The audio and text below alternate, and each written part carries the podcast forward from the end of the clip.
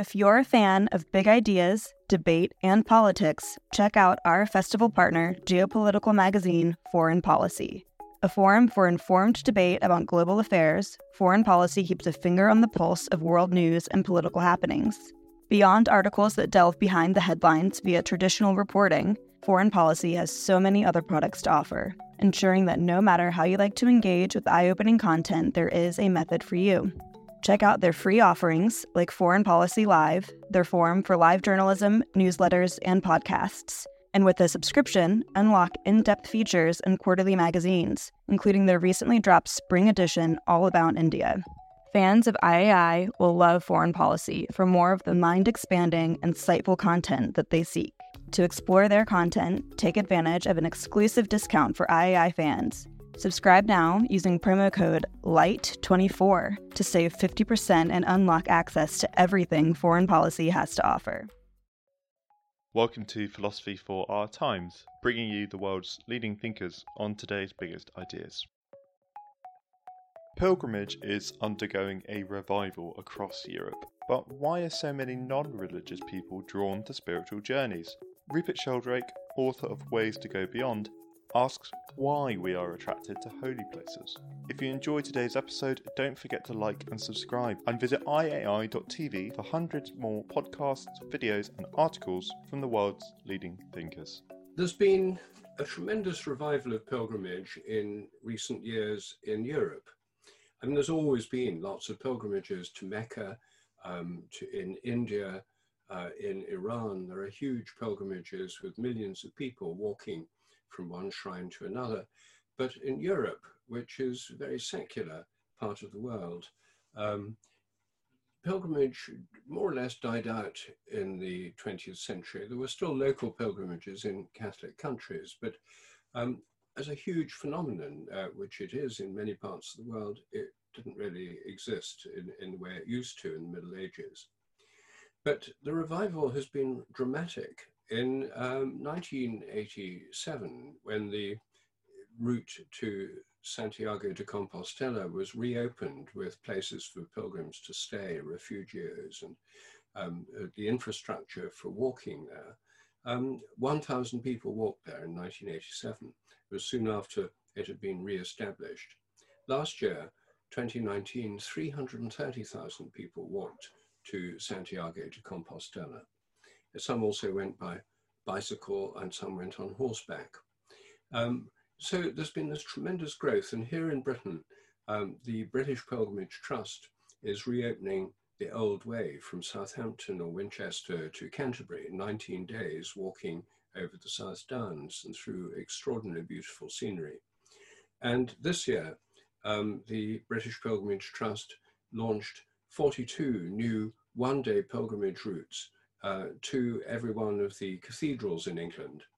When I say new, I mean recent, uh, recently reopened. I mean, these are ancient sites of pilgrimage, um, but they've been re-established. And now you can walk there um, and get uh, do a five or six mile walk uh, on a short pilgrimage. This is actually a really nice way of doing a pilgrimage. I myself uh, do one of these one day pilgrimages every year. Um, I have a teenage godson, and when he was 14, I couldn't think what to give him. I don't give stuff anymore, I give experiences. And so, because I was interested in pilgrimage, I offered him um, a present, a birthday present in June when his birthday is, of walking together on a pilgrimage to Canterbury through the fields, on footpaths, through meadows, uh, through woods and orchards um, to Canterbury Cathedral. I didn't know whether he'd want to do that or not, but he loved the idea, and uh, we had a most wonderful day. Um, we arrived at the cathedral, we lit candles at the shrine of St. Thomas Becket, we had a cream tea, and we went to choral evensong, this beautiful sung service that happens every day in the English cathedrals.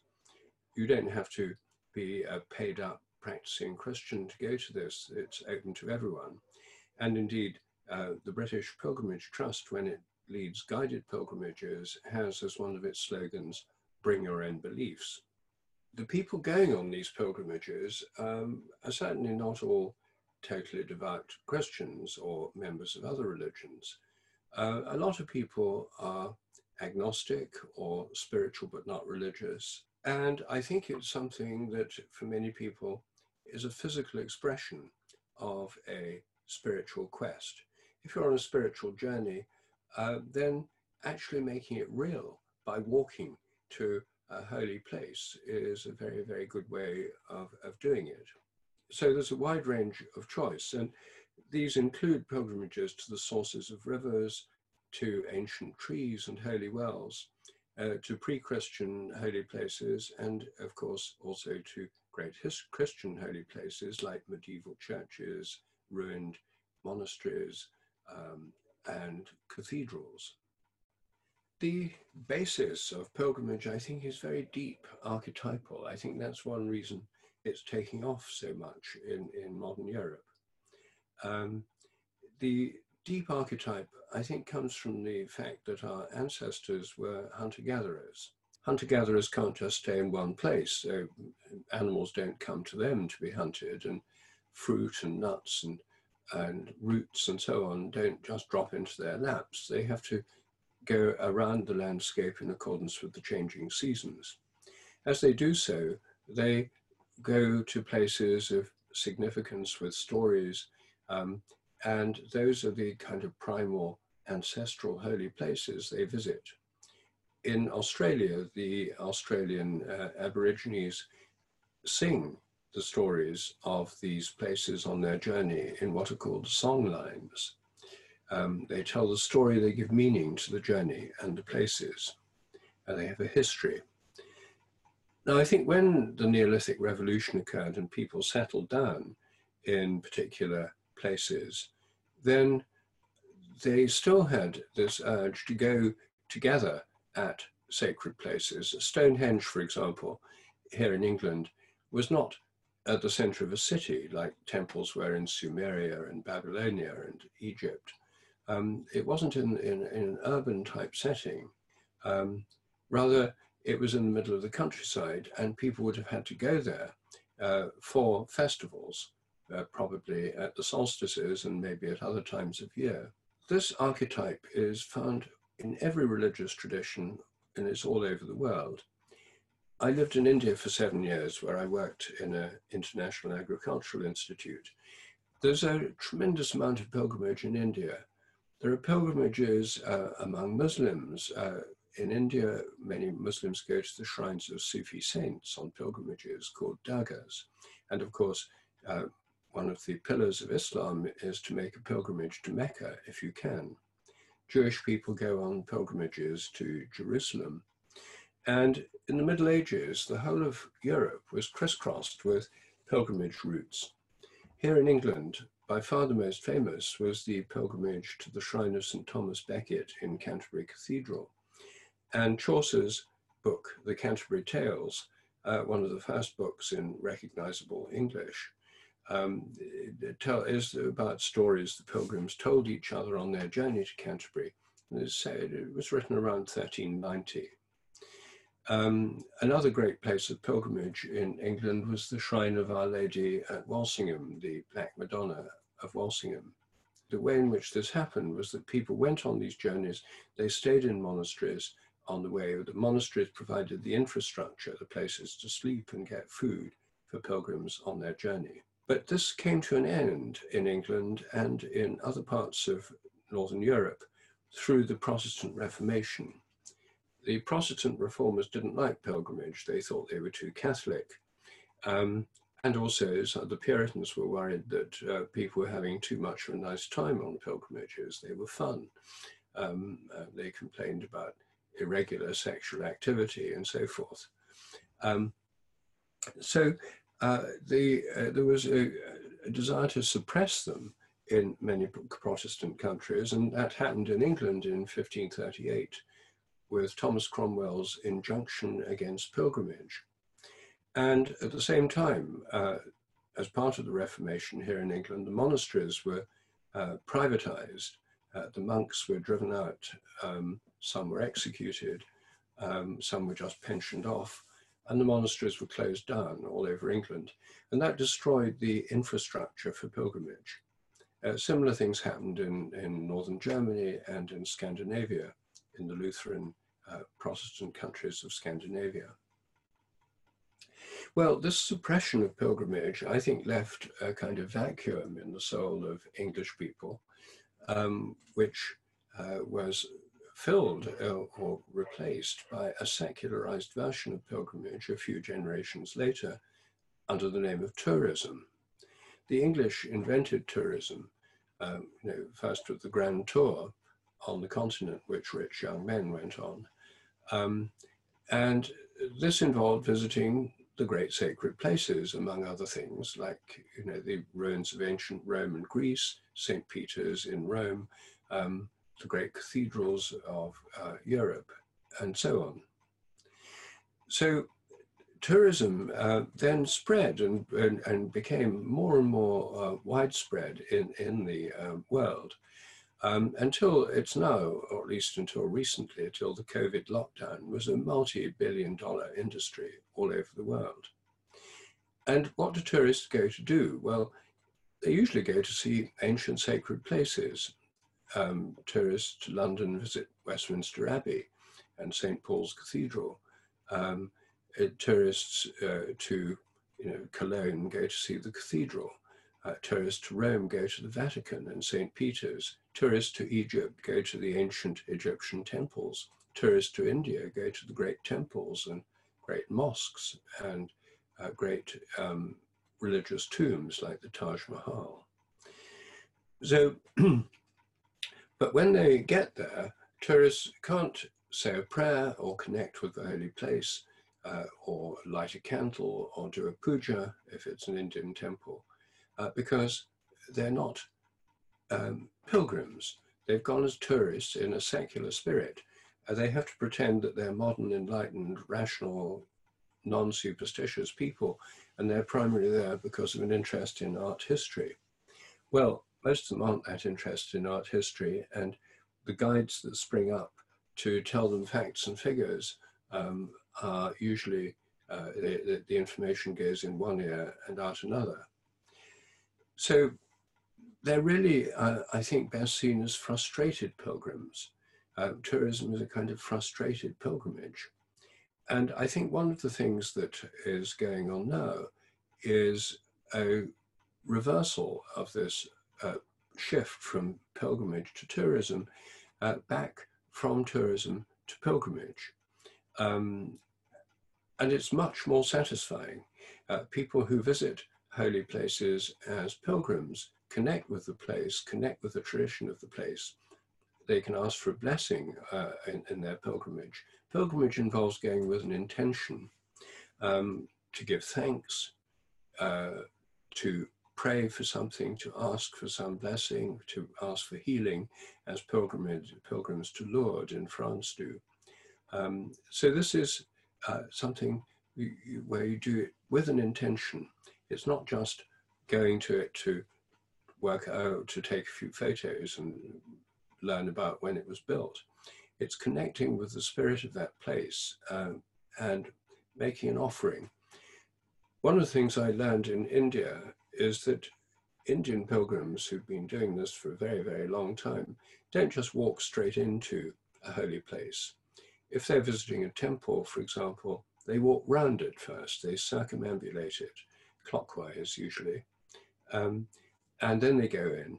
And by walking round it, you make it the center. I find this is a very helpful thing doing pilgrimages here in Britain.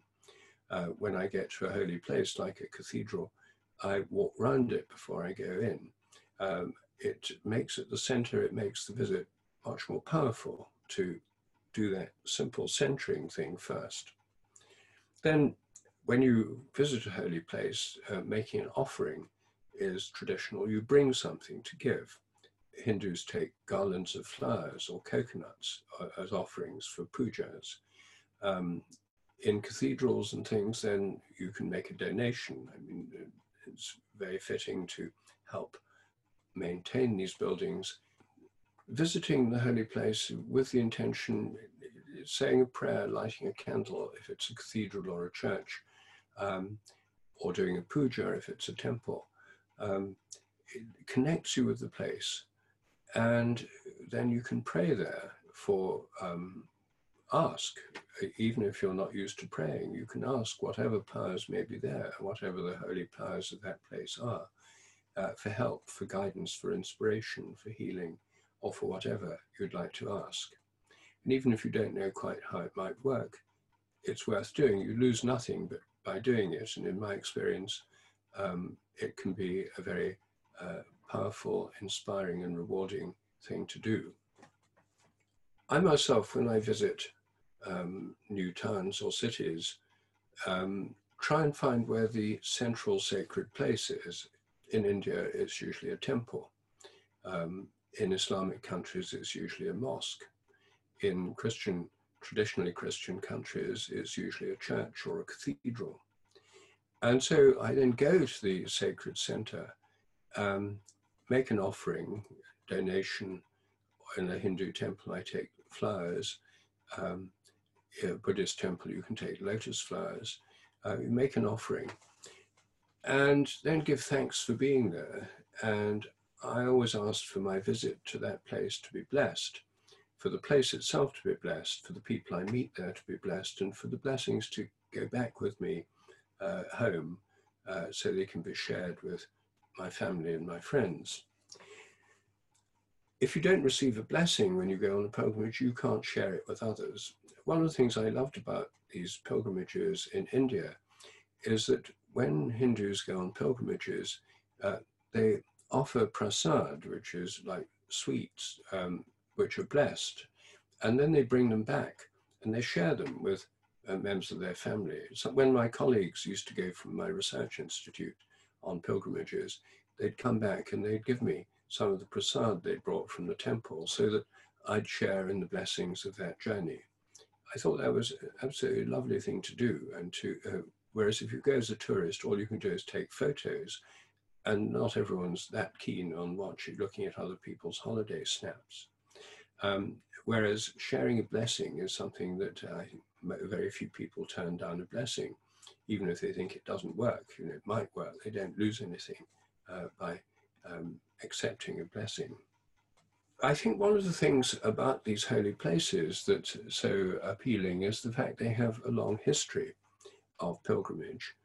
Um, and especially with temples and cathedrals and um, ancient buildings or places like uh, stone circles or long barrows. Um, the, uh, they'd be places where people have prayed and worshipped and had mystical experiences over long periods of time. And I think we, when we visit them, we, as it were, tap into that memory. We connect with the memory of the place. My scientific hypothesis of morphic resonance is a theory that says there's memory in nature. The laws of nature are more like habits. There's a collective memory in each species. If you train rats to learn a new trick in London, then rats in New York and Melbourne, Australia, and New Delhi should be able to learn the same trick quicker, just because the rats have learned it here. That's the hypothesis of morphic resonance, which I describe in detail in my book, The Presence of the Past. Um, that gives the idea that there's a, a kind of collective memory uh, brought about by similarity. You enter into resonance on the basis of similarity. So when you enter a sacred place like the great temple of Madurai in South India or Lincoln Cathedral here in England, um, you're exposed to the same visual stimuli as other people have been there. It looks the same, you're seeing the same building. It's the same visual impressions are coming into your eyes, the same smells into your nose, the same sounds um, uh, that other people have experienced in that building. And I think that puts you in touch with them through morphic resonance, through a kind of collective memory of what's happened in that place. And in uh, holy places, what's happened is usually inspiring, uplifting, calming, uh, and opening up to a larger dimension. Now, there can be negative memories in places, and whenever you hear stories of haunted houses, you usually hear um, of some terrible thing that's happened there.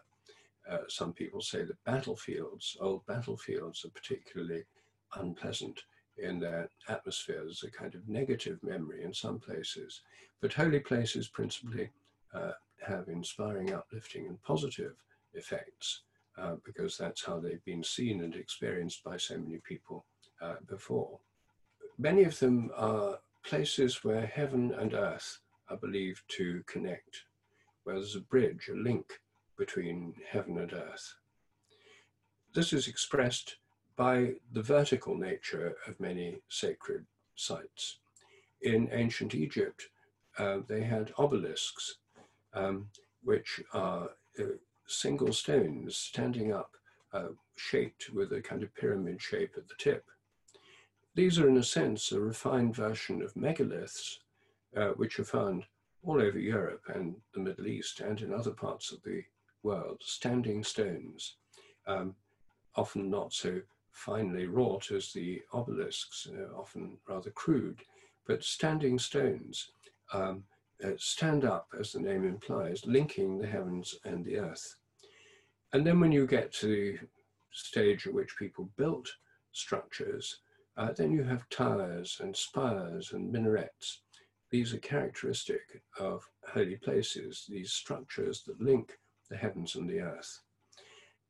Even holy places, natural ones like wells or caves, are places where, that link heaven and earth. The cave links the daylight and the outside world to the depths and the darkness of the earth. The well uh, with the water down in the earth, in the darkness of the earth, links the earth to the sky.